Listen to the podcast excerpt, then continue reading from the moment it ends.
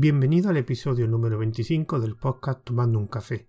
Mi nombre es José Jiménez y hoy hablaré sobre entornos virtuales de desarrollo y Virtual M Wrapper.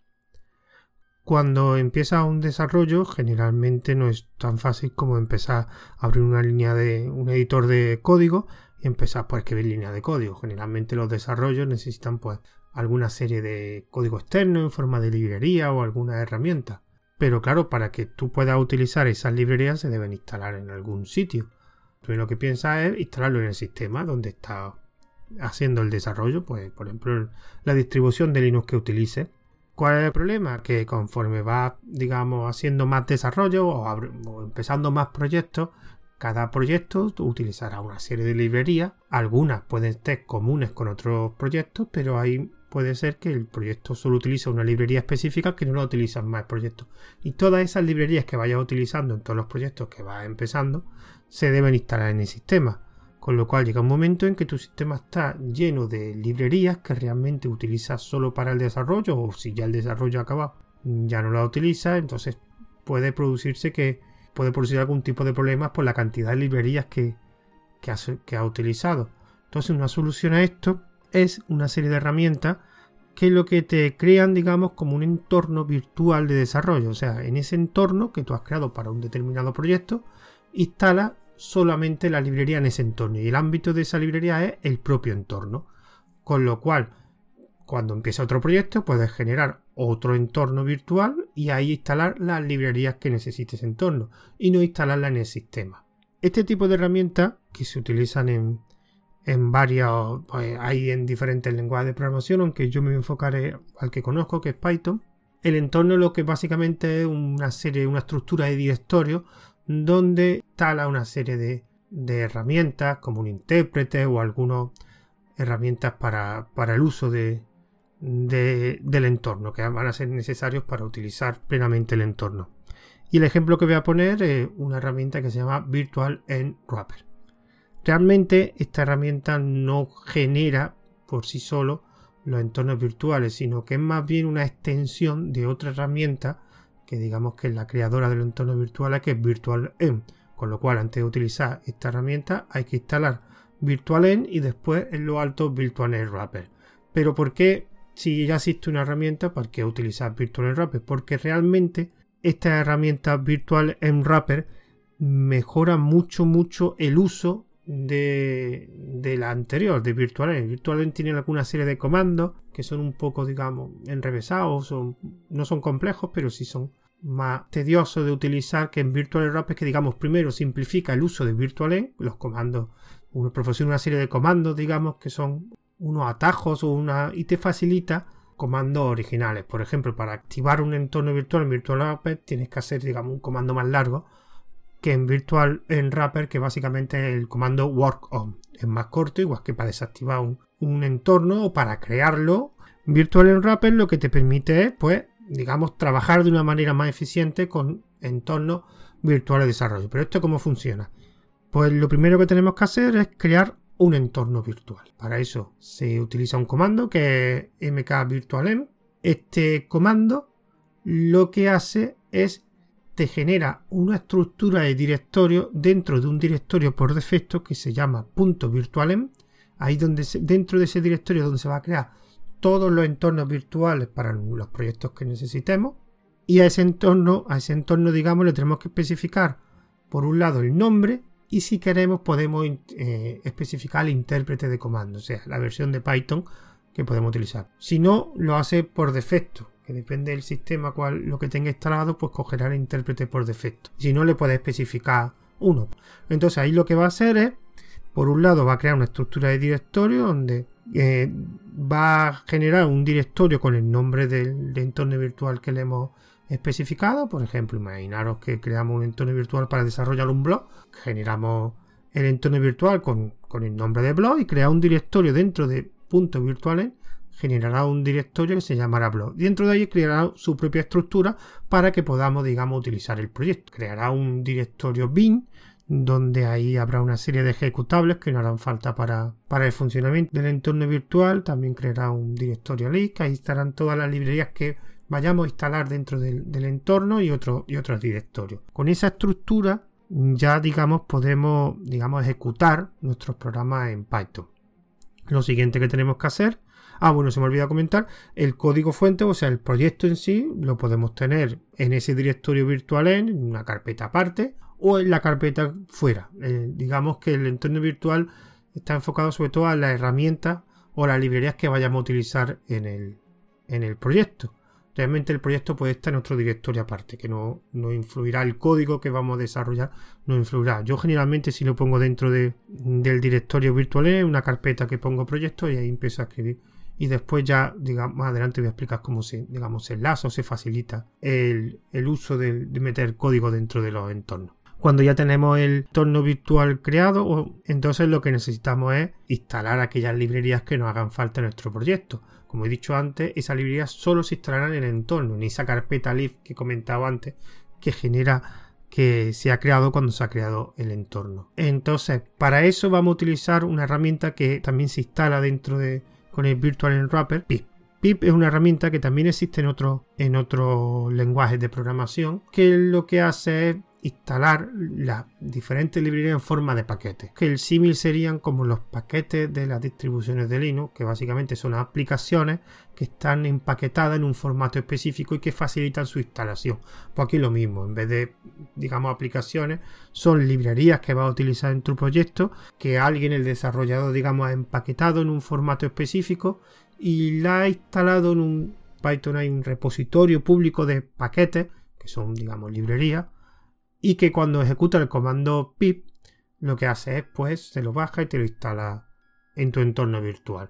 Con lo cual tu aplicación básicamente lo que va a hacer es por un lado desarrollar código, después instalar una serie de paquetes que van a contener librería o framework o, otras herramientas que le hagan falta a tu proyecto. Cuando ya tengas, digamos, ya, bueno, también instalaría tanto los, tanto los paquetes como aquellas dependencias que requieran esa, por ejemplo, esa librería en concreto. Cuando ya lo tiene instalado, pues ya puede, digamos, eh, empezar a desarrollar código y cuando ejecute el código lo ejecutará solamente dentro de ese ámbito que ha creado el entorno virtual. Cuando hemos terminado de, desarrollar, digamos, o vamos a dar un parón, pues lo único que tenemos que hacer es desactivar el, entorno virtual o, y después podemos crear otro entorno virtual, otro proyecto o simplemente podemos, que ya lo hemos creado, si lo hemos creado anteriormente, activarlo. Porque cuando, digamos, cuando se crea la primera vez que crea un entorno virtual, ya automáticamente, digamos, te lo activa, ya te mete dentro de ese entorno virtual.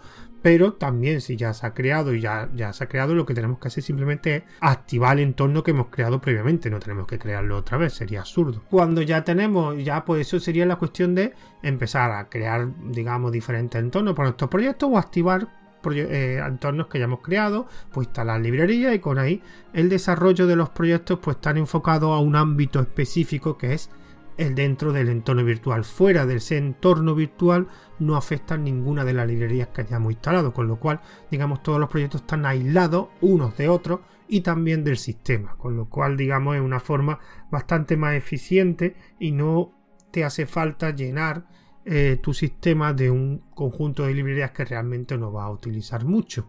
¿Qué características tiene este Virtual Wrapper? Pues por ejemplo que podemos, digamos, trabajar con diferentes entornos en función de si es testing el, el, ambiente que estamos trabajando, si es desarrollo o si es producción. En cada uno de ellos podemos utilizar el mismo código y en cada uno de ellos, pues dependiendo de las acciones que haga, por ejemplo, si vamos a hacer testing, pues que instale, instalamos una serie de librerías de testing.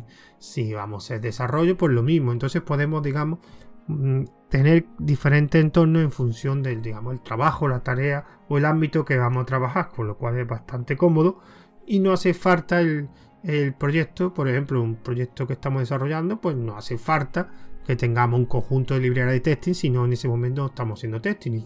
Y, cambiar de un proyecto a otro es muy. El de un entorno a otro es muy fácil, solo desactivar y activarlo, desactivar y activarlo. Es realmente bastante, bastante fácil hacerlo. Otras cosas que podemos hacer.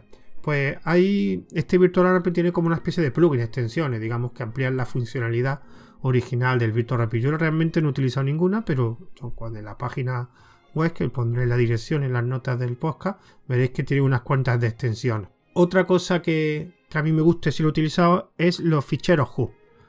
algunos de vosotros posiblemente os suenen lo que son los ficheros GUS porque en otras herramientas como Git también lo, lo tienen. Los ficheros GUS son una serie, perdón, son una serie de ficheros que son activados cuando se produce un determinado, digamos, eh, orden o comando. Entonces, cuando se activa, lo que hace es ejecutar el código que está dentro de ese fichero. El fichero es como un fichero de texto.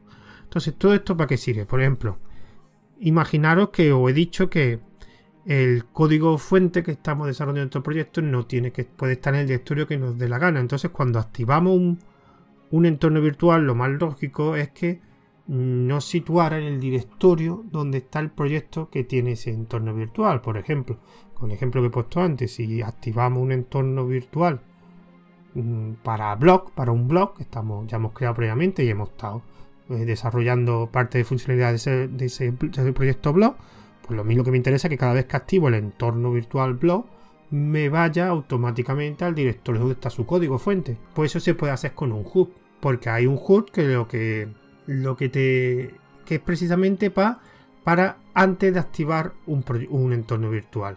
Ese HUD, a ver si lo tengo aquí, creo recordar que se llama eh, preactivate. Preactivate un fichero y dentro de ese fichero cuando lo abrimos podemos escribir una serie de, órdenes, de comandos en batch, creo que es.